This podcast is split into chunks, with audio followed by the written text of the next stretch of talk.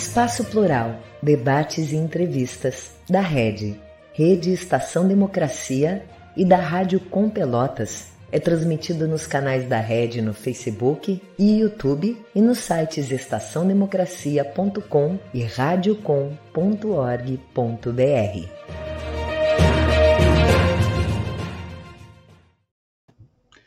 Muito boa tarde. Usando a Semana Farroupilha como pretexto, um ótimo pretexto, conversamos hoje aqui com Alci Cheiwish, escritor gaúcho com obras traduzidas em quatro idiomas, além do português. Ele que é poeta, romancista, cronista e tradutor. Mas, antes de mais nada, eu quero informar que o programa de hoje excepcionalmente está sendo gravado, não é ao vivo. Isso porque nós resolvemos apresentá-lo em pleno feriado. E então optamos por manter a programação, foi necessário fazer essa gravação prévia. Isso só é informado até para que os nossos uh, ouvintes, nossos espectadores, que tentarem mandar perguntas, percebam que isso não vai ser possível hoje. Né? No próximo programa já podem interagir conosco, como frequentemente fazem. Eu sou o jornalista Solon Saldanha e esse é o programa Espaço Plural Debates e Entrevistas. Ele é uma realização conjunta da Rede Estação Democracia, com a Rádio Com Pelotas. E nós contamos com uma série de emissoras de rádio e web TVs que são parceiras, 26 no total no presente momento, que retransmitem o nosso programa. Se você não tem condições, disponibilidade de tempo, enfim, para assisti-lo ao vivo de segunda a sexta, das duas às três da tarde, pode fazer isso no horário em que for possível. Basta acessar o site da estação da Rede Estação Democracia, red.org.br, repetindo, red.org.br. Lá permanece à disposição todos os vídeos de todos os programas, além de acesso à emissora de rádio com 24 horas por dia no ar e uma série de artigos que são produzidos especialmente. Seu Ishi, bem-vindo ao programa. Eu fico muito feliz de estar aqui outra vez, meu amigo Solon. É, eu, e, e 20 de setembro, Semana Farroupilha, não é? Temos sempre muita coisa para conversar e até explicar, porque tem, tem, tem dúvidas que permanecem, que eu, que eu acho que, que. Primeira delas, é, Rio Grande queria se separar do Brasil. Nunca, nunca quis se separar do Brasil. Então, vamos, vamos é, é, explicar um pouco isso eu digo sempre, eu primeiro sou brasileiro, depois sou gaúcho, também sou pelotense, nascido em Pelotas, criado em Alegrete, né? e assim vai. Agora, Todos nós temos essas bandeiras é, múltiplas. Não, né? não, eu, eu tive a oportunidade de, de, morar, eu morei alguns anos na França, morei na Alemanha e tal, e, e, e fiquei ainda mais amigo do meu país. Eu gosto desses países onde eu estudei, vivi, mas o Brasil é um grande país. Nós e temos um povo maravilhoso. É. As viagens, as viagens fazem muito isso conosco, né? A gente viaja, adora a viagem, fica numa felicidade estrondosa quando volta para casa. É, exatamente. Mas, Senhor Wish, você, você é autor de alguns romances históricos, que são obras literárias, né? Para quem não sabe, que misturam realidade com ficção. Mas aqui entre nós, a própria história oficial, seja ela qual for, já não se trata de uma ficção? Bom, depende, não é? é, é Existem documentações que são muito bem feitas. Não é? Nós, se, se tu, eu não faço ficção, eu, eu faço simplesmente é, é, como se filmasse. Eu, eu pego a, a história, primeiro faço uma pesquisa muito profunda, e depois eu vou, é, escolho, quando tem duas teorias. Ah, tem uma teoria, por exemplo, que o Bento Gonçalves, é, quando conseguiu escapar da Bahia, que estava prisioneiro, que é uma coisa muito importante, que os baianos o libertaram, né? Os revolucionários baianos, que também queriam república, eles o libertaram. E o Bento Gonçalves veio, então, no navio inglês e tal, pago a ouro pra, pelos baianos, pra, pra ser, e desembarcou na, na costa do Rio Grande do Sul. E aí ele conseguiu um cavalo ali e veio vindo para Viamão, onde estava a capital. E o que acontece é que diz, dizem que o cavalo não podia mais caminhar, estava estropiado e tudo, e ele chegou num rancho e tinha uma velhinha, ele perguntou, senhor não teria um cavalo? Eu tenho, mas só daria para Bento Gonçalves. Aí ele diz, eu sou o Bento Gonçalves. Essas coisas eu não escrevo. Tá. a não ser que ele, Bento, tivesse deixado isso por escrito. Tá? Então, é, eu procuro os fatos mais verídicos, documentados, só que eu não ponho documento nenhum, eu escrevo em forma de romance. É? essa, essa é a maneira. Por exemplo, é, é o mesmo que tem em outros livros meus, o, sobre os Santos Dumont, por exemplo, que é um livro que eu me orgulho muito, eu não tenho ficção nenhuma. Eu, ele deu mais de 300 entrevistas, Solon, então vou lá, pego aquele material e boto as palavras dele nos diálogos. Compreende? Então é esse o negócio. Nesse meu livro, A Guerra dos Farrapos, não tem ficção, nem personagens de ficção. Eu usei os mesmos personagens históricos, só que botei sangue nas veias deles. É isso aí. O pessoal foi vitaminado, mas eram os próprios que fizeram a história. Como é que você realiza? Como é que você realiza essas pesquisas? É, como é que você localiza esses documentos? Porque Bom, isso é importante, a gente tem uma visão do teu trabalho. Eu, eu, eu, quero primeiro dizer que, que eu devo muito à minha condição de escritor na infância, eu tinha um orientador. nessa edição do, nova do, do, do, da Guerra dos Farrapos, eu coloquei uma apresentação por que, que eu me orgulho desse livro. Então, eu tive dois, duas pessoas que me influenciaram. Monteiro Lobato na palavra escrita. Eu sou um discípulo do Monteiro Lobato. E depois, o meu pai, Alci Vargas Cheuich, que era uh, oficial do, do, Exército, médico veterinário, naquele tempo da cavalaria, e que era um homem sedento de leitura, que tinha um conhecimento histórico espetacular e tinha muita paciência para explicar as coisas. Então, a primeira notícia que eu tive da Guerra dos Farrapos, eu tinha 10 anos de idade, é bom, porque não é só nos livros, quer dizer, eu vinha com meu pai é, é, no interior, a gente morava em Alegrete, e foi a Quaraí, e quando, antes de chegar na cidade de Quaraí, ele mostrou aqui, ó, parou o, o carro e disse: Olha aqui, meu filho, aqui é o Arroio Sarandi. Aqui nesse lugar houve o duelo entre Bento Gonçalves e Onofre Pires. E aí não sabia, ele então me explicou o que, que era, quem era Bento Gonçalves, o presidente, o, o líder da Revolução Farroupilha, e o Onofre Pires, que era primo dele, 11 anos mais novo, um gigante, e que participou de toda a Revolução. E por que, que eles se desentenderam? Porque no final da Revolução, quando o Caxias já estava dominando tudo e eles não tinham mais recurso, os, eh, os dois ditadores, que eram o Uribe do Uruguai e Rosas da, da, de, de Buenos Aires, propuseram entrar no Rio Grande do Sul com tropas para apoiar os farroupilhas. Então, um grupo, que era o do, do Onofre, apoiou isso, e o Bento não aceitou de jeito nenhum. Então, isso cindiu o movimento revolucionário, e acabaram que eles entraram nessa, nesse duelo. Então, tu vês, aí o meu pai me contou que não me como né? foi. Aí eu fui ler depois o, o, o conto, famoso conto Simões Lopes Neto, que é o Duelo Farrapo, né? e daí e cada vez que havia uma oportunidade, o meu pai me orientava. Numa outra viagem, essa, essa é muito interessante. Eu, nós estávamos indo para a fazenda de um tio meu, lá no, em Pedras Altas, e aí eu passar também de carro na estrada por Bagé, diz: Olha, aqui é o Seival, aqui houve a batalha que, de, que definiu a República Rio Grandense. E essa, essa batalha se deu em setembro de um ano depois, de 86, de 36, 1936, um ano depois do início da Revolução.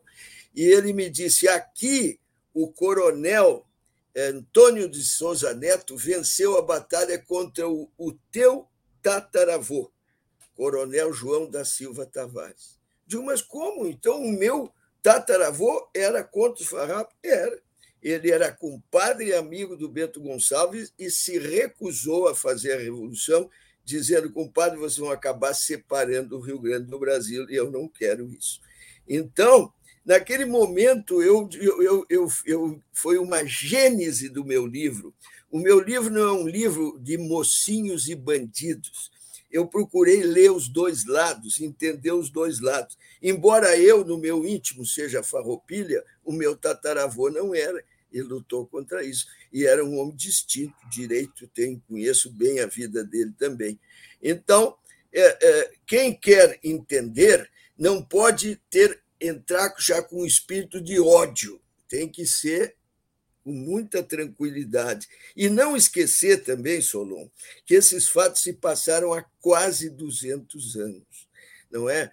Então não pode querer. Eu me lembro uma vez que eu fui entrevistado e me disseram assim: ah, mas é, nós achamos que ideologicamente não houve a profundidade necessária e tal.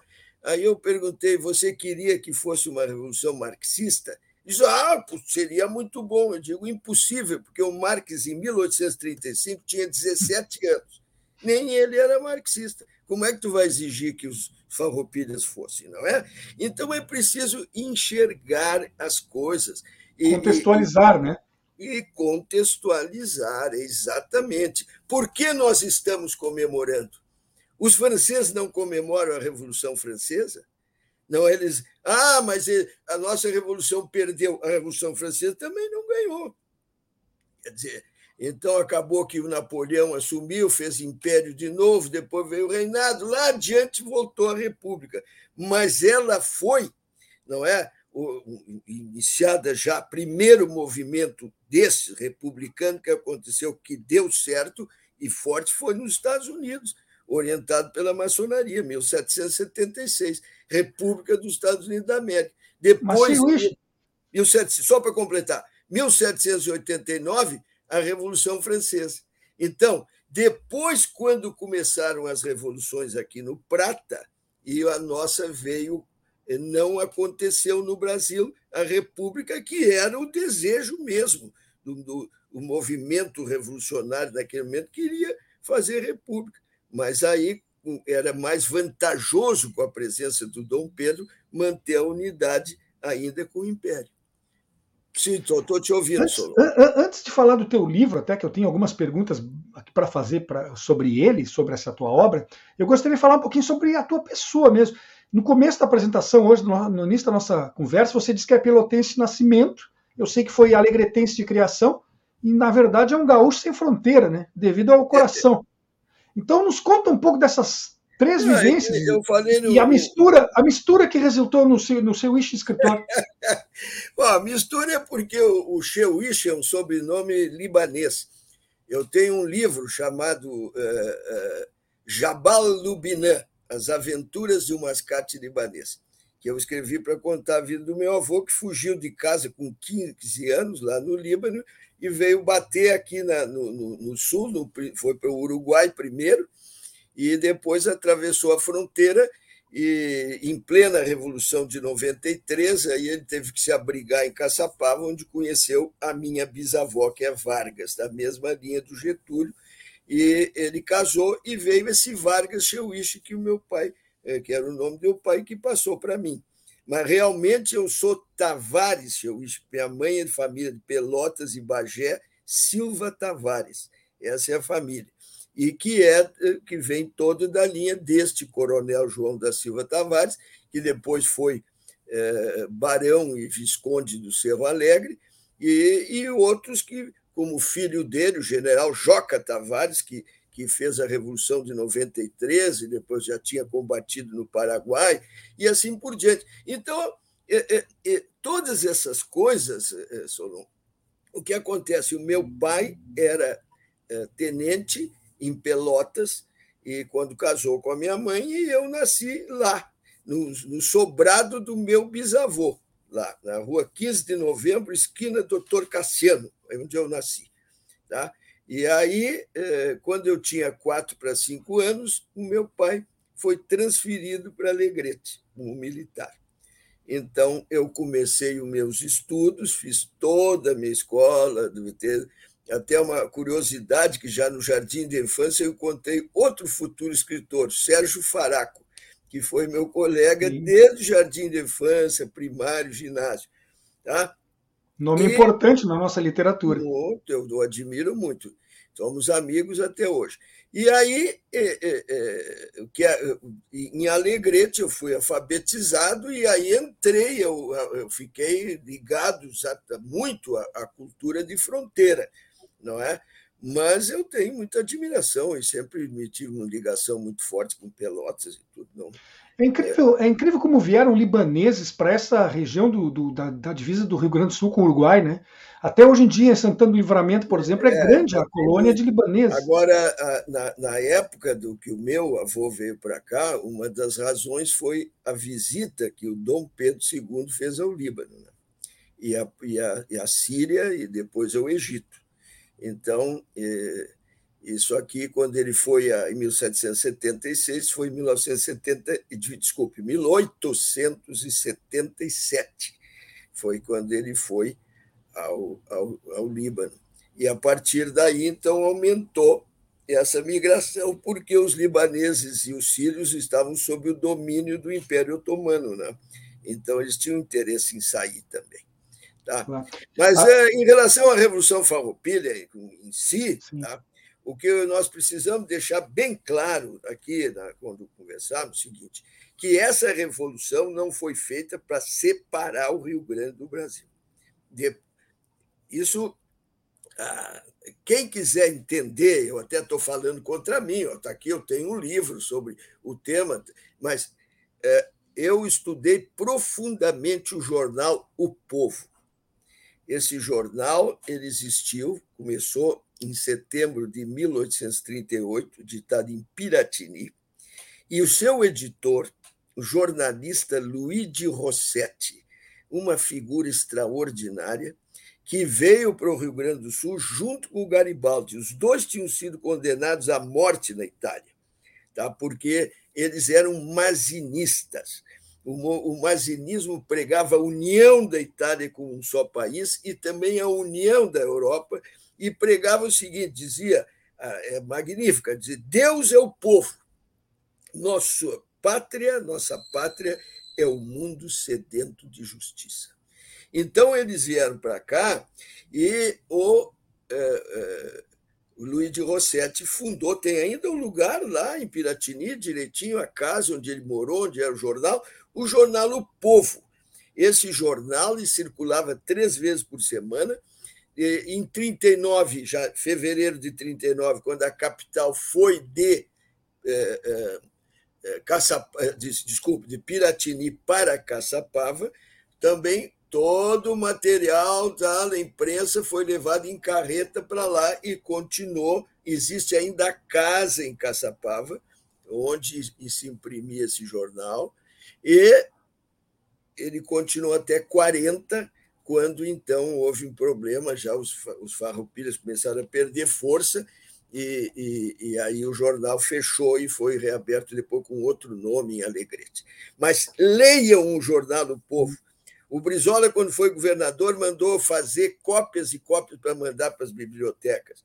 Então, ali o Bento deixou, tem um artigo assinado por ele, que ele diz: nós vamos é, incentivar todas as províncias a se tornarem republicanas.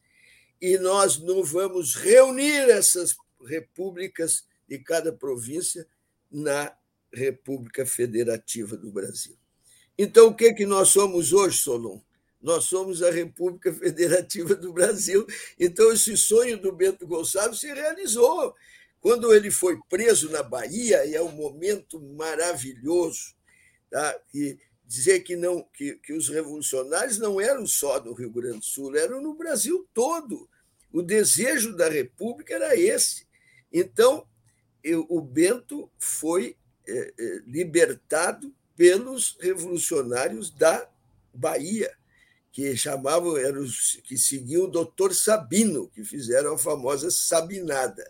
Então, por que, que os baianos iam arriscar a vida se não tivesse essa até o termo que nós usamos, farroupilha, não nasceu no Rio Grande do Sul. Era um jornal no Rio de Janeiro chamado A Trombeta dos Farroupilhas, tá? a Trombeta dos Esfarrapados. Quer dizer, então, é, é, o que, que se queria desde o início? o que estava tá até hoje na bandeira, a bandeira do Estado do Rio Grande do Sul, é igualzinha à mesma bandeira da República Rio Grandense. O que está escrito lá? Liberdade, igualdade, humanidade, seguindo a linha da Revolução Francesa, liberté, égalité, fraternité. Agora, a outra coisa na bandeira que eu quero falar é se o Rio Grande quisesse separar do Brasil, por que ia manter o verde e amarelo na bandeira? Então, é o verde e amarelo do Brasil com a faixa vermelha, que símbolo da República no meio. E quando nós fomos lutar, os rio-grandenses, nós fomos lutar em Santa Catarina, que aí o Garibaldi fez a famosa travessia dos areais com aqueles dois barcos em cima das carretas, que isso aí é uma epopeia que é conhecida no mundo todo, tá? e ele conseguiu levar aqueles barcos para o mar, e aí uh, o que que foram fazer? Dar apoio à República Catarinense, que estava, os catarinenses pediram ajuda para, o Rio Grande do Sul. Então foram os lanceiros negros por terra, comandado por Teixeira Nunes, e, e acima dele estava, então, no comando geral das operações, o Davi Canabarro. Eles atacaram por terra Laguna e o Garibaldi por água, e Laguna foi conquistada. E aí o jornalista Luiz de Rossetti é que redigiu os termos da República Catarinense. E como é a bandeira, que até hoje está lá, a bandeira é verde e amarela do Brasil, com o branco da paz no meio. Então, se era para se separar do Brasil, por que manter o verde e amarelo brasileiro na bandeira, que é o símbolo maior? Isso eu quero dizer porque hoje nós temos que comemorar, claro que no Rio Grande do Sul é mais profundo, porque aqui é que aconteceram os fatos, mas nós estamos comemorando em todo o Brasil a nossa primeira república que durou quase 10 anos. Foram feitas tentativas efêmeras em outros lugares, mas aqui ela se consolidou. Então, eu, nós, nós não podemos absolutamente dizer, ah, se perdeu. Nem houve uma derrota. A paz do Poncho Verde é uma paz extremamente honrosa. Não é? Então, houve feito um acordo de paz, porque o grande perigo era a invasão do lado de Oribe e Rosas, e que por pouco nós não ficamos falando espanhol aqui no Rio Grande do Sul, meu amigo Solon. Então, é, agradecemos muito aos farroupilhas por isso, segurar essa fronteira. Para que conste aqui na nossa conversa, a, a casa em Caçapava do Sul, para onde foi levado depois o governo Farroupilha, era o solar dos Saldanhas, era a casa dos meus antepassados. Foi a sede do governo. Foi a sede do governo, era da minha família local. Uh, no seu livro A Guerra dos Farrapos, cuja primeira edição é de 1984, o senhor ganhou o prêmio literário Ilha de Laetano. Essa pode ser considerada a sua principal obra, apesar do senhor ter escrito aí mais de 50 livros? Olha, é, é, os livros são como filhos, não é, Solon? A gente, difícil tu dizer, é, é, é, claro que eu fico contente com isso, mas antes disso eu já escrevera é, Sepete Araju, Romance dos Sete Povos das Missões, que é um livro meu que tem edição em alemão, em espanhol, e, e, é, um, é, um, livro que tem edição em braille, em quadrinhos e tal, e, e que eu tenho um, um, adoro a história das missões. Né? Então, eu, não, eu tenho outros livros meus que, que, como eu digo, do Santos Dumont, por exemplo, ganhou vários prêmios e tudo. Agora, o primeiro prêmio que eu ganhei assim de destaque na literatura foi com esse livro, é o Prêmio Ilha de Laetano, que era o Dante de Laetano que criou esse prêmio, com um grupo, ele era presidente da Academia Rio Grandense de Letras, quer dizer, não era oficial da academia, hoje a academia tem prêmio, mas eram os acadêmicos, um grupo, Mozart Pereira Soares, é, Arthur Ferreira Filho, o grande historiador, e etc. Esse grupo ele escolhia um livro por ano como o melhor livro lançado no Rio Grande do Sul. E eu ganhei. E, e, é, e já são 12 edições, né? 85. Já são sei. 12 edições desde então. A 12 foi, foi lançada agora esta semana. Isso mesmo, eu fico e... muito honrado. Nós estávamos e... conversando em off aqui um pouquinho antes do programa, e eu, eu lembrei que tem um estudo da Unesco né, que, que, é, é, que calculou que 98, alguma coisa por cento dos livros lançados no mundo ficam na primeira edição. Então, 12 é um bocado. chega a 12 edições, eu só posso ficar feliz. Né? Claro. Mas eu, eu até vou pedir para o Babton colocar aqui na, na imagem agora da, da, capa do livro que foi lançado essa semana, a 12 edição. Ela tem algum acréscimo em relação às anteriores? Ela foi revisada em algum ponto é, específico? É, ela foi, claro. Eu sempre faço uma revisão detida. essa edição agora é. O Marco Sena foi durante muito tempo meu capista. Eu tenho. É, vários livros meus com capa feita por ele, eu tenho uma admiração enorme, e agora é, é, ele me solicitou que queria fazer essa décima edição, segunda edição da Guerra dos Farrapos, eu entreguei para ele, e é claro que ele fez um trabalho maravilhoso, um trabalho editorial maravilhoso, e ele, o acréscimo é que já em edições anteriores saiu o discurso feito pelo Arthur Ferreira Filho, quando eu recebi o prêmio, que é muito interessante, né? porque aí ele faz como um comentário do, do livro, porque o livro ganhou o prêmio, uhum. e o meu agradecimento. Tá? E isso já, já em algumas edições anteriores apareceram, mas aí o Marco solicitou que eu colocasse uma abertura no livro, uma apresentação escrita por mim, porque me orgulho dessa obra. E aí eu explico, então, a gênese do livro, começando pelo que eu te contei da, do, do meu pai me ensinando as coisas em loco. Aqui aconteceu o fato, aqui houve o duelo, aqui houve a batalha, o que entrou muito na minha cabeça e foi me preparando para isso. É? Mas quero agradecer também de antemão, só um pouquinho, ao Péricles Druck, que era o, o, o diretor da Bitasul, e que em 1984 foi ele que eh, a primeira edição foi eh, solicitada por ele, ele me procurou, trabalhei uns anos antes, fiz a pesquisa, escrevi, porque o plano é lançar nas festas de 84, porque em 85 é o ano dos 150 anos da Revolução Farroupilha. E ele lançou, então, 10 mil exemplares que foram distribuídos, que foi a primeira edição do livro. Depois a Isso segunda, no Natal, no Natal de 84, no né? Natal de 84. O Pérez está por aí. Na virada do mês seria. Eu quero transmitir o meu abraço para ele até hoje, por ele ter tomado essa iniciativa, porque não é todo livro que sai e já é distribuído 10 mil exemplares também, não é? é. Isso foi muito bom. E aí depois eu, eu passei para a editora Mercado Aberto e aí foi na edição da, da Mercado Aberto que, que foi o que eu recebi o prêmio em 85. Não é? É, é, é, o Périx de Freitas Druck era presidente da, da Habitasul, como o senhor acaba de lembrar aí, e que era uma potência na época, né? Foi, um, é, foi, foi muito importante na história do, do, Rio Grande do Sul, na questão. É, e ele, ele patrocinava também, tinha concursos de, de poesia, de contos. Ele, é, ele sempre teve uma preocupação muito grande com a literatura.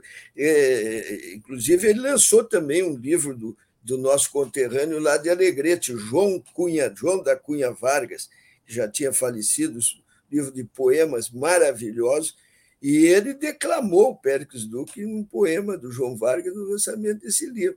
Então, isso eu acho que é um incentivo para as empresas, aí os jovens aí precisando de espaço quanto jovem precisando lançar livro, e as empresas podem tá, fazer isso não só através da LIC e outras leis, mas também diretamente, é? como fez a Habitasul na época. Se fizessem através da LIC, já seria um grande incentivo. Mas Diretamente, então, ótimo, não se fala. Já seria é. ótimo. É. Mas, mas uh, Sheiwishi, foram amplamente reconhecidas e ficaram famosas as tuas descrições da Batalha do Seival e do massacre de Porongos dos negros, né? Como foi tratado, como é que conseguiu tratar esse evento garantindo tantas cores e brilho num relato que na verdade é dramático? Bom, os dois, os dois relatos é o seguinte, ó, é, é, eu tenho, como eu digo, eu tenho a, a, a gente, é, eu, eu, sou ligado a, a, a, família, eu sou da família Silva Tavares, que tem documentação própria, diários e coisas. Mas eu fiz uma pesquisa no local. Eu vou sempre, nos meus livros, quando posso, eu vou lá no local. Seibo, em espanhol, quer dizer corticeira. Ceibal é corticeral. Então, o lugar ali tem um banhado e tem muitas corticeiras. Tá? Então, eu fui lá, fui no local, eu vi onde os, o, o, meu tataravô acampou, perto desse, desse lugar, é, mais ou menos uma légua de distância foi onde estava acampado o Antônio de Souza Neto. E aí eu fiz o um estudo de toda a batalha, como ela se desenrolou. Li várias descrições. Tá? Então, aconteceram fatos era carga de cavalaria, meu amigo. Isso é uma coisa incrível. Quer dizer, eles, eles, eles como, como as, as armas eram carregadas pela boca, eles só davam o primeiro tiro de clavina e de garrucha e depois era arma branca. E, e também lança. Lança também deixava de ser uma arma branca, porque tinha ponta de ferro. É? Uhum. Então era, era lança, era espada e, e, e, e era peito contra peito como o, o, o, o Castelhano diz, o entreveiro. Tá? Então, essa batalha eu procurei descrever nos seus detalhes.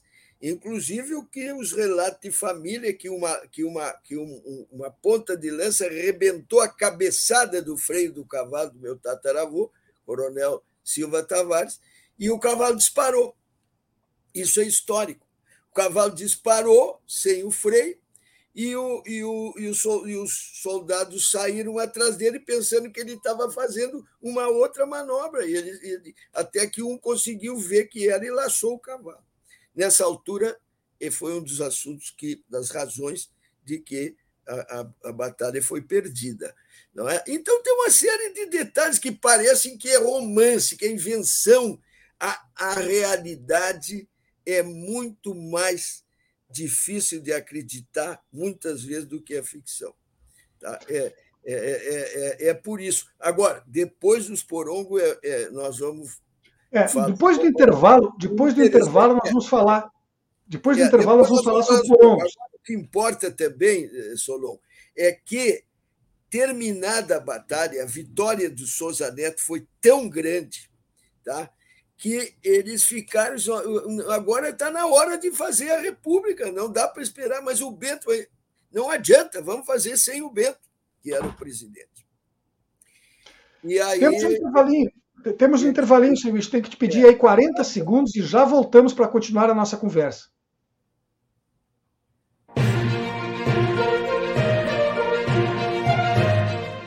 Espaço Plural. Debates e entrevistas da Rede Rede Estação Democracia e da Rádio Com Pelotas, conta com apoio da ADURG Sindical, Sindicato Intermunicipal dos Professores de Instituições Federais de Ensino Superior do Rio Grande do Sul, CUT-RS, Central Única dos Trabalhadores do Rio Grande do Sul, e da Cressol, Cooperativa de Crédito.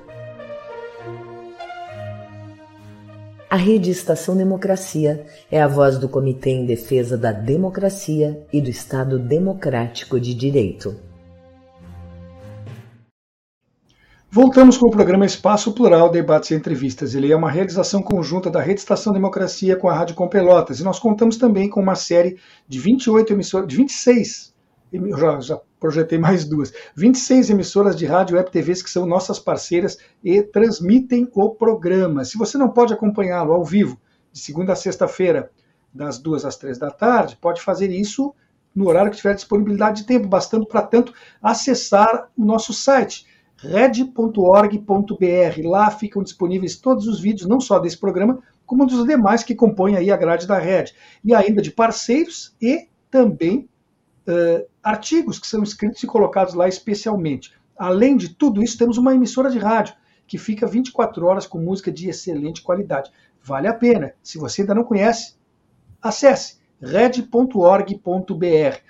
Hoje nós estamos recebendo Alci Cheiwish, escritor gaúcho com obras traduzidas em quatro idiomas, além do português. Ele é poeta e romancista, cronista e tradutor. Eu reitero que o programa de hoje excepcionalmente foi gravado, foi feito com antecedência. Por quê? Porque nós não, não gostaríamos de deixar de apresentá-lo, apesar de ser aí o feriado de 20 de setembro. Isso inviabiliza, portanto, a participação de nossa audiência com o envio de perguntas. A partir de amanhã, volta tudo ao normal. Senhor Eixe, me diz uma coisa: a traição ocorrida em Porongos é a página mais vergonhosa da história do Rio Grande do Sul? Não, não, não, não, não. não.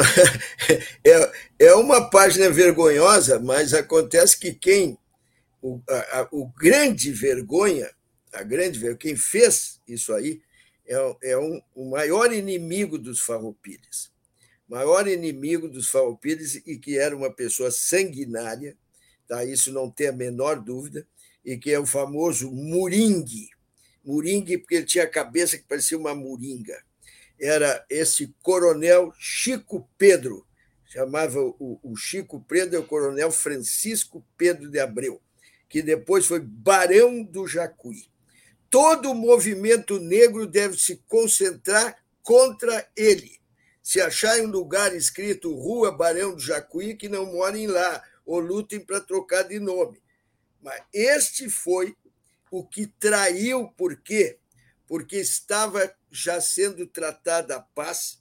O coronel Vicente da Fontoura, temos aqui duas ruas com o nome dele, uma Coronel Vicente e outra rua Vicente da Fontoura, em Porto Alegre. Do, Coronel Vicente da Fontoura, e tinha ido para o Rio de Janeiro de navio, levando os termos da paz essa paz tinha sido partido de um encontro de Caxias representando o Império e Bento Gonçalves representando os farroupilhas.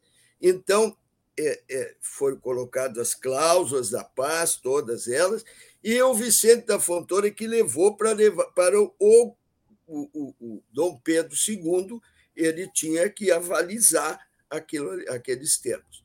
Bom, então, parou a guerra. Naquele momento, a guerra estava parada. Não havia razão. E os, os, os, os, duas divisões farroupilhas, uma comandada pelo Canabarro e outra pelos dois generais, aí então o Souza Neto, Antônio Souza Neto, era general também, comandando uma brigada, e o Canabarro a outra brigada, onde estavam os lanceiros negros. Mas eu recordo que o o comandante direto dos lanceiros negros era é, o Teixeira Nunes, coronel Joaquim Teixeira Nunes, o Gavião. Tá? Então, ele era um homem que não, ninguém podia dizer nada dele, e os lanceiros tinham paixão por ele. Tá? Eles acamparam, estavam com uma próximo da fronteira do Uruguai, porque qualquer coisa podiam entrar para o Uruguai, né? mas estavam no momento em que o Caxias os tinha cercado e comprava todos os cavalos que podia no Rio Grande ou no outro lado da fronteira, e, e os armamentos também. Então, eles estavam praticamente desarmados, com pouquíssima munição, mas um acampamento próximo do outro. Tá? Muito bem. O que que este né, Muringue fez? Ele tinha problemas pessoais com os farroupilhas. Foi ele que tentou matar o Garibaldi, que atacou o estaleiro onde o Garibaldi estava construindo os dois barcos ali na, na, na foz do Camacuã. Ele atacou e não matou o Garibaldi porque um ex-escravo chamado Procópio acertou um tiro no braço do, do, do, do coronel Abreu. E ele, então, teve que recuar, e, e com isso foi este ex-escravo que salvou a vida do Garibaldi. Eu acho que tem que se trabalhar mais. Eu trabalho ele no meu livro. Ele morreu depois, quando o barco do Garibaldi afundou, já depois de, toda aquela epopeia de ser levado nas carretas dos dois barcos, um deles, o Farroupilha, afundou e o, e o Seival que conseguiu. Mas quem atacou e matou os quem, lanceiros negros? Bom, quem atacou e matou os lanceiros negros foi o, o Muringue, o coronel, o coronel é, é, é Abreu, que. Mas ele, mas ele nesse traiu, momento. Traiu, o, traiu, ele traiu as tratativas de paz. Ele não poderia jamais ter atacado. Tá? Mas na época ele não era um oficial. Não, um pouquinho, um pouquinho, tá. Se o Cana, acusam o Davi Canabarro de ter, de ter feito um acordo com, com os caramurus, com os, com os imperiais, para que se matasse os lanceiros negros. Então, imagina que ele tivesse feito isso, que não é do perfil dele, não tem nada, ele nunca foi um traidor, nem coisa, ele seguiu, sempre, sempre foi farroupilha, do primeiro ao último dia, não, não virou de lado como como outro Bento, né? Bento Ribeiro. Então, vamos lá o seguinte, ó. O Canabarro estava dormindo numa carreta, inclusive dormindo com uma mulher, é uma das vivandeiras. Eu sei até o apelido dela, Papagaia. Ele estava dormindo com ela. Tá? O Teixeira Nunes, tá? que ninguém fala mal dele, que não pode falar, estava lá também, que era o comandante direto dos, dos lanceiros negros. Tá? Então, o, o inimigo, que não poderia ter atacado porque estavam as tratativas de paz, ele, por conta própria, ele foi durante passou dois dias eh, andando, tiraram até as barbelas dos cavalos, tudo que pudesse fazer barulho, tá? Não fizeram fogo nenhuma vez, comiam charque e foram indo, foram indo, foram indo e de noite eles conseguiram se aproximar. E aí é claro que o pessoal não estava lá, não estava esperando nada, já estava esperando só que viesse a paz assinada lá. Do... Mas, mas uma pergunta. E atacaram atacaram, só termino, atacaram e mataram muita gente. Tá. Os o soldados. Canabarro, o Canabarro escapou, saltou num cavalo e saiu de roupa íntima, de cueca lá e tal, e conseguiram. E muitos, e não houve ele, se ele tivesse feito um acordo, porque inventaram uma carta do Caxias que está na, na biblioteca Pública Nacional, lá na Biblioteca do Rio de Janeiro, e que a assinatura é falsa. Essa assinatura de, de, autorizando o coronel Abreu a atacar. O, o, mas isso foi provado historicamente que a assinatura é falsa. Então, foi uma iniciativa. Vamos, mas, mas os farroupilhas não tem nada, eu não sei quem é que botou na cabeça eu tive uma conversa com o movimento negro, eu não tenho nenhum problema nisso, tá? Eu tenho, sou autor do livro, não é João Cândido do Almirante Negro, sou autor do Farol da Solidão, que o personagem principal é um juiz negro. Eu não, não tenho nenhum problema com isso, me, me chamar de racista, eu, eu acho para mim um absurdo. Agora. Mas, Michel, é, é, importante que eu te faça essa pergunta até para esclarecer a minha própria ignorância. Não é, não é por nenhuma razão que não eu tentar esclarecer a mim próprio. O coronel Moring, ele chefiava um grupo que atacou e matou os lanceiros negros. Os soldados que ele chefiava eram soldados farroupilhas ou eram não, soldados. Não, não, quem um farroupilha era gente Sim, dele. Mas ele, só... ele mudou de lado, ele mudou de lado não, e passou a comandar. Não, não, não. Ele, ele sempre foi imperial. O Murim. Em nenhum sempre... momento ele se alinhou com as forças farroupilhas. Não, o que mudou de lado várias vezes foi o Bento Manuel Ribeiro. É essa, é essa a minha confusão. Este canalha, desculpe eu usar esse termo, porque, mas é porque ele começou a Revolução do lado dos farroupilhas, depois passou para os imperiais, depois voltou para os farroupilhas, e depois foi de novo para os imperiais, e da última vez que ele foi, foi comprado. E deram uma, um dinheiro tão grande que ele comprou a fazenda lá em Livramento com esse dinheiro. Então, esse é um canalha, esse é outra coisa. Agora, ah, mais uma coisa. O, o, o, o, o coronel, vamos lá, agora vamos botar o nome direitinho. Eu não gosto, porque tem até uma amiga minha com o sobrenome de Abreu, mas o que, que vamos fazer? Então, este, o Chico Preto, Francisco Pedro de Abreu, coronel, tá? que estava desde o início da Revolução do lado dos imperiais. Tudo bem, era o direito dele. Tá? Só que ele criou uma um espírito de vingança, ele era vingativo. É ele que tentou matar é, o Anitta Garibaldi. Aquela cena que eu botei no meu poema, Anitta, não é, é um filho num braço, no outro um fuzil, foi quando ele atacou o lugar onde a Anitta estava com o nenezinho lá, pensava que o Garibaldi também estava junto. e podia ter morrido ali o, o que veio a ser general italiano, Menotti Garibaldi, que era um bebê. Então, ele havia ódio, este, este tinha ódio. Então, ele, por conta própria, sabendo que os, que os farroupilhas não esperavam jamais um ataque, porque já tinham aceito fazer a paz, ele atacou de traição a, o acampamento e matou muitos. Uma, uma, uma pergunta não há nenhuma parece... prova de que Farroupilha ou qualquer um deles, ou Bento Gonçalves, ou o Canabarro, ou Teixeira Nunes, ou Antônio de Souza Neto, qualquer um Farroupilha que tenha apoiado matar os seus próprios soldados, heróis que eram. Era o melhor regimento dos farroupilhas, era o regimento dos lanceiros negros. Eu quero te contar, Solon, para todos, que foi em Pelotas que começou o regimento dos lanceiros negros. Foram com os, eh, os ex-escravos das charqueadas, que foram libertados. Uma das primeiras cidades que os farroupilhas tomaram depois de Porto Alegre foi Pelotas, que era até maior que Porto Alegre, mais importante. Mas assim, ó, é real, é real ou é, ou é história, de, ou é mito que os farrapos tinham prometido libertar os escravos a partir da guerra? Não, é, foi um, um, um erro enorme, é o que eu estou te dizendo. O que, que acontece? Acontece que nós estamos tratando com. Nós estamos em outra época, estamos 200 anos atrás.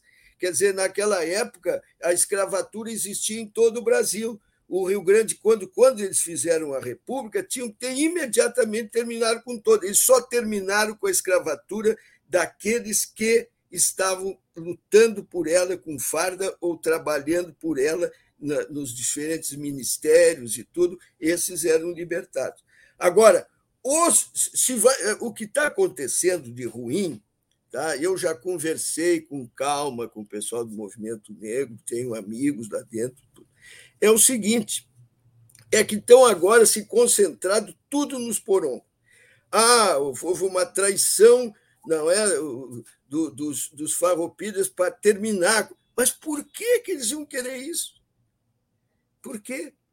Que, a versão, que, a versão que, que essas pessoas defendem. O Souza Neto, quando foi para o Uruguai, foram vários dos ex-lanceiros que foram com ele. Mas, mas Seiwish, é, eu, eu não quero ser advogado do diabo, eu só estou tentando é, colocar as versões que eu, como já disse, sem ser um profundo conhecedor do fato, já ouvi.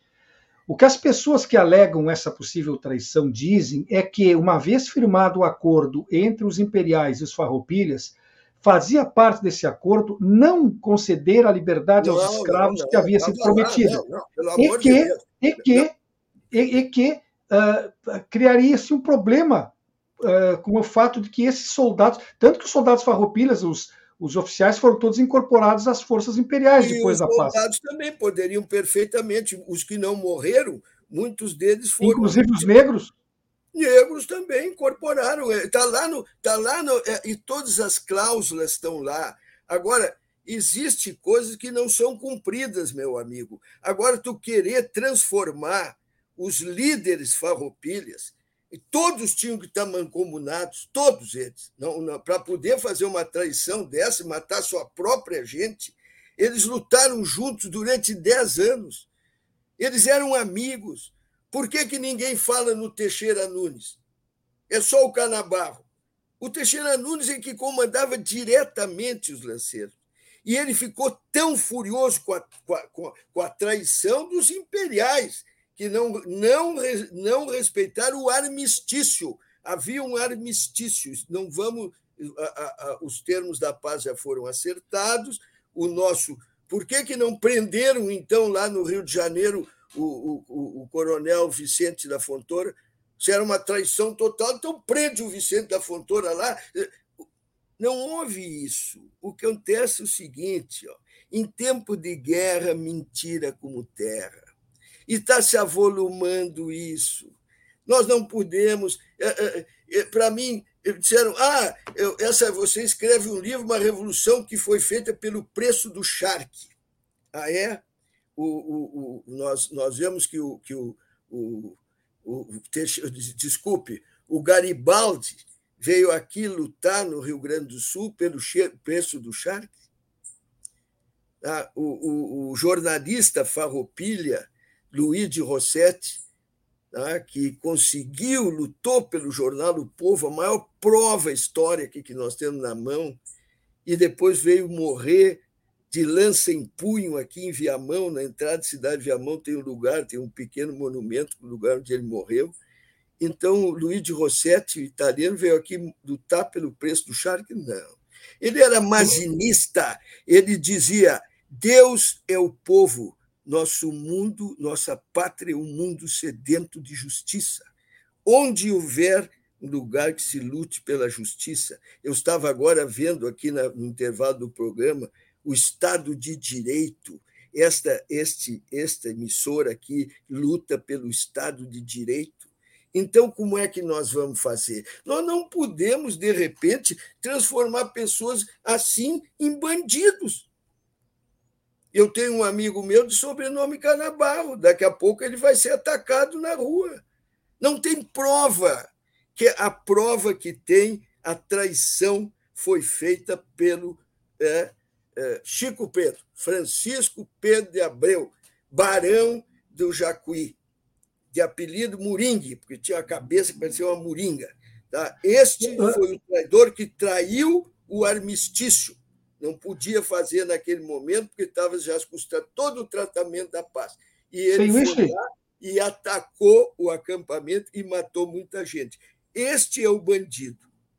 Para esse tem todas as provas, Saldanha. Não tem nenhuma prova, nenhuma prova contra Canabarro, Teixeira Nunes, Neto e qualquer outro dos comandantes, nem, nem o próprio Bento Gonçalves, nem ninguém.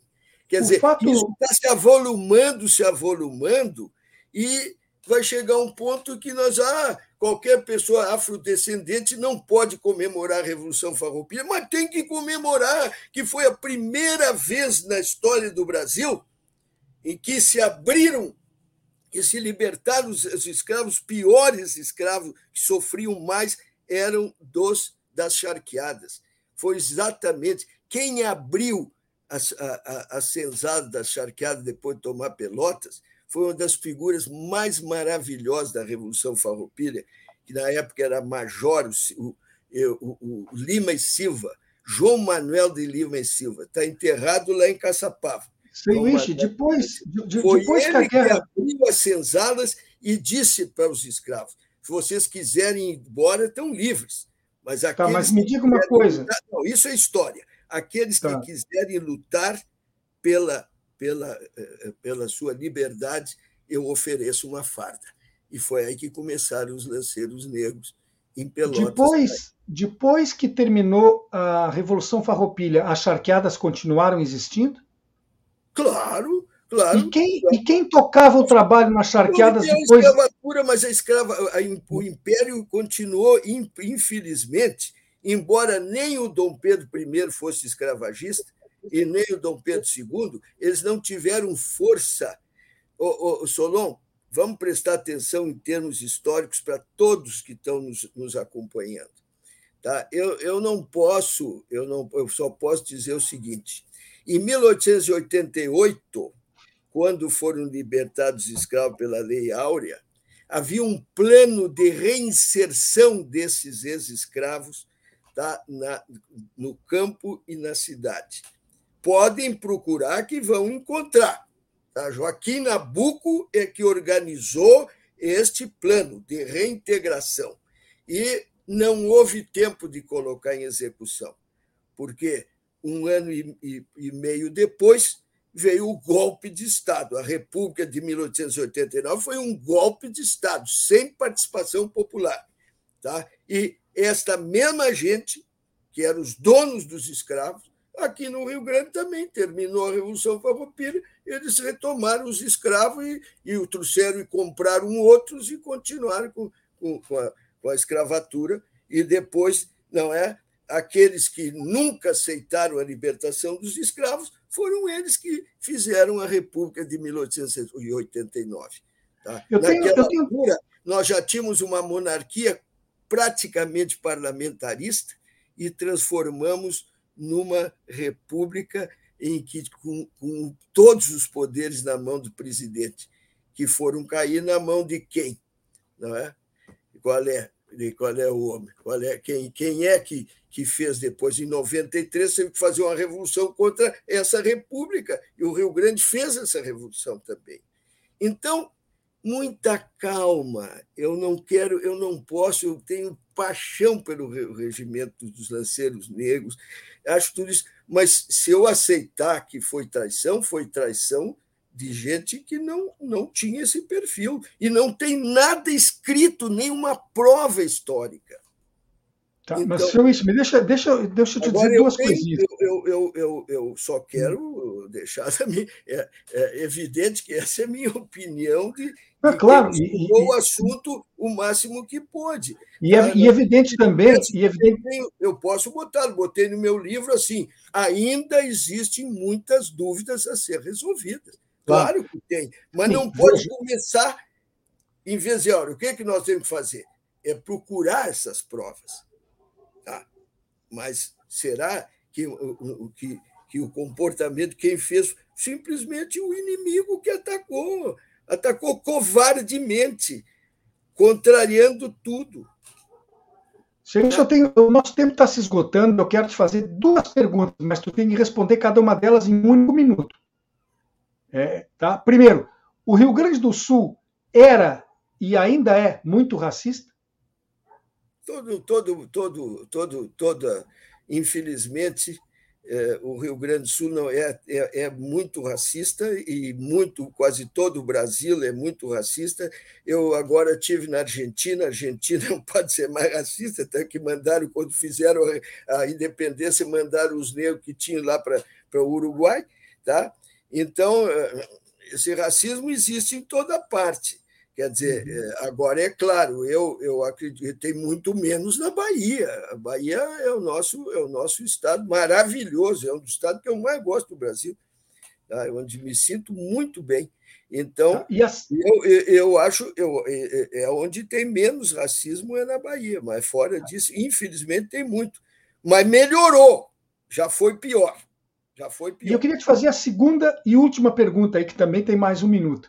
Qual é a tua posição sobre a proposta de alteração na letra do hino rio-grandense para que seja retirado o verso que essas, que essas pessoas que entendem ser racista preferem que ele saia? O que, que tem a dizer sobre isso em um minuto?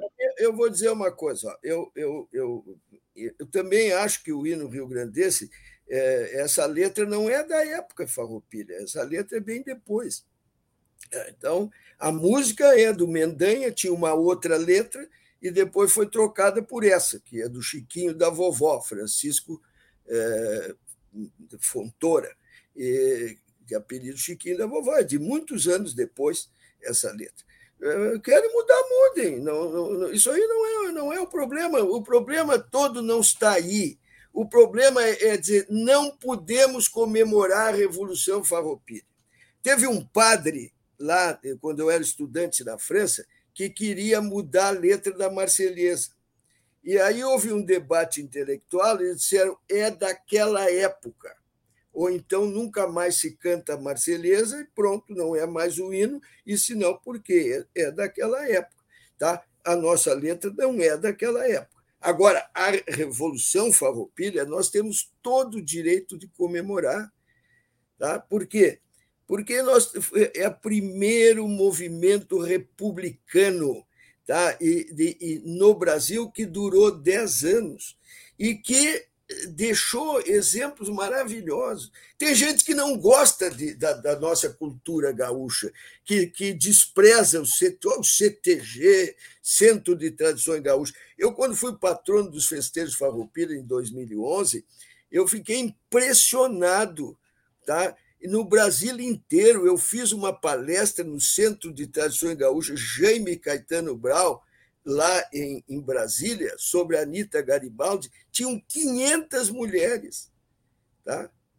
Então, depois eu fui a um centro de tradições gaúchas convidado, próximo de Nova York, chama-se Saudade da Minha Terra.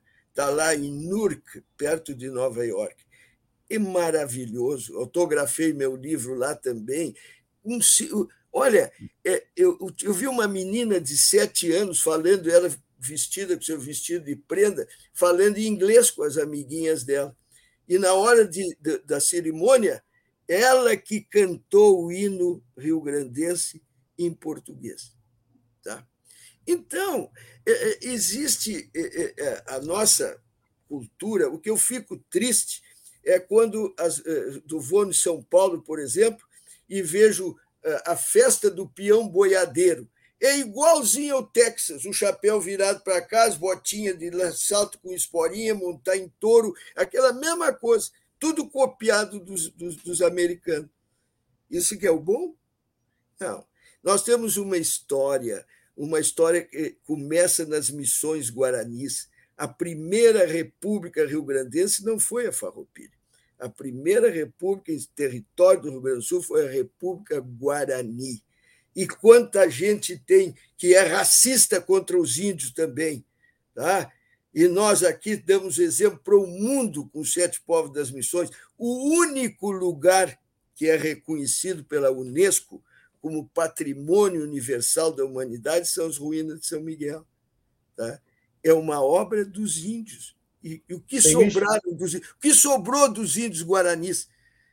Tá? Nós temos que lutar pra, pelos direitos desses povos, tanto os, os, os descendentes dos guaranis, os descendentes dos africanos. Eu sou a favor das cotas, sou a favor de tudo que se puder, mas também que eles tenham direito de ser os seus professores tá? e dar aula também com a sua própria cultura. Senhor a conversa está tão boa que eu fico com pena de encerrar, mas já vou levar um puxãozinho de orelha aqui, porque é, o teu minuto, o teu minuto virou três. Solô, eu acho é. que isso tudo é muito bom, a gente conversa. Eu não, eu não escrevo com ódio, eu escrevo, procuro escrever, não é procurando o caminho de que as pessoas entendam. Claro que houve coisas erradas e continua existindo e tudo, mas nós. No, vou terminar com uma coisa que eu tenho que te dizer. Rápido. Uma das razões da Revolução Farroupilha foi o abandono do Rio Grande do Sul, bucha de canhão, aqui onde tinha mais viúva e órfão em todo o Brasil. Tá? Mas não tinha uma escola pública. Nem uma. Quem quisia educar seus filhos tinha que ter dinheiro para contratar preceptor.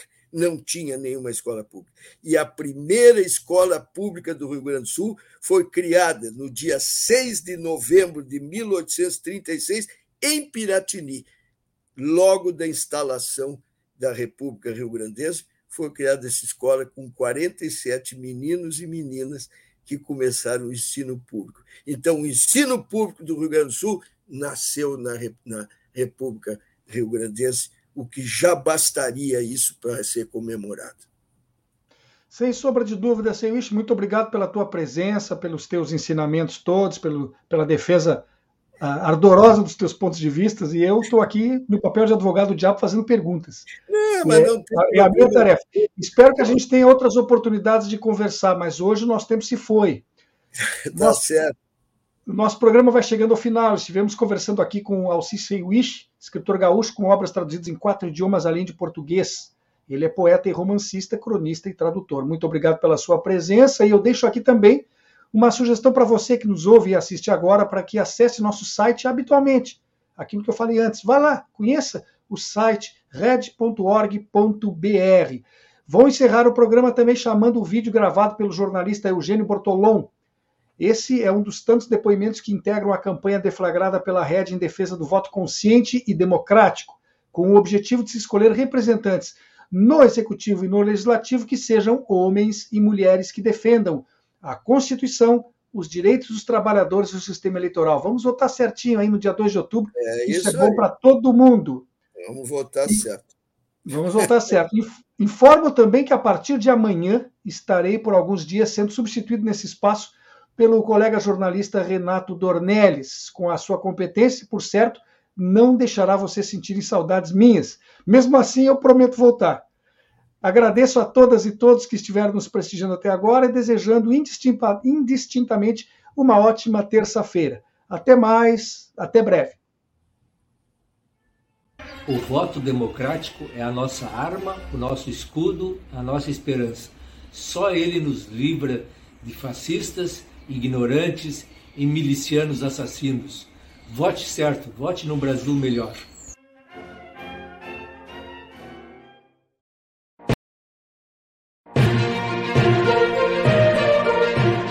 Espaço Plural é exibido pelas redes sociais dos seguintes parceiros: Rede Soberania, Jornal Brasil de Fato RS, Coletivo, Vale do Mampituba, Rádio Ferrabras FM de Sapiranga, Coalizão do Movimento contra a Discriminação Social, Coletivo Pão com Ovo, Jornal Brasil Popular e TV Caxias em sua página no Facebook e pelo canal 14 da NET Claro. Jornal Já Porto Alegre, Portal Litoral Norte RS e Terra Livre Rádio Web de Ulha Negra. Passo de Torres TV e para Desporto TV em seus canais no YouTube. Espaço Plural pode ser acompanhado também nas páginas da CUT-RS e do Sindicato dos Jornalistas Profissionais do Rio Grande do Sul.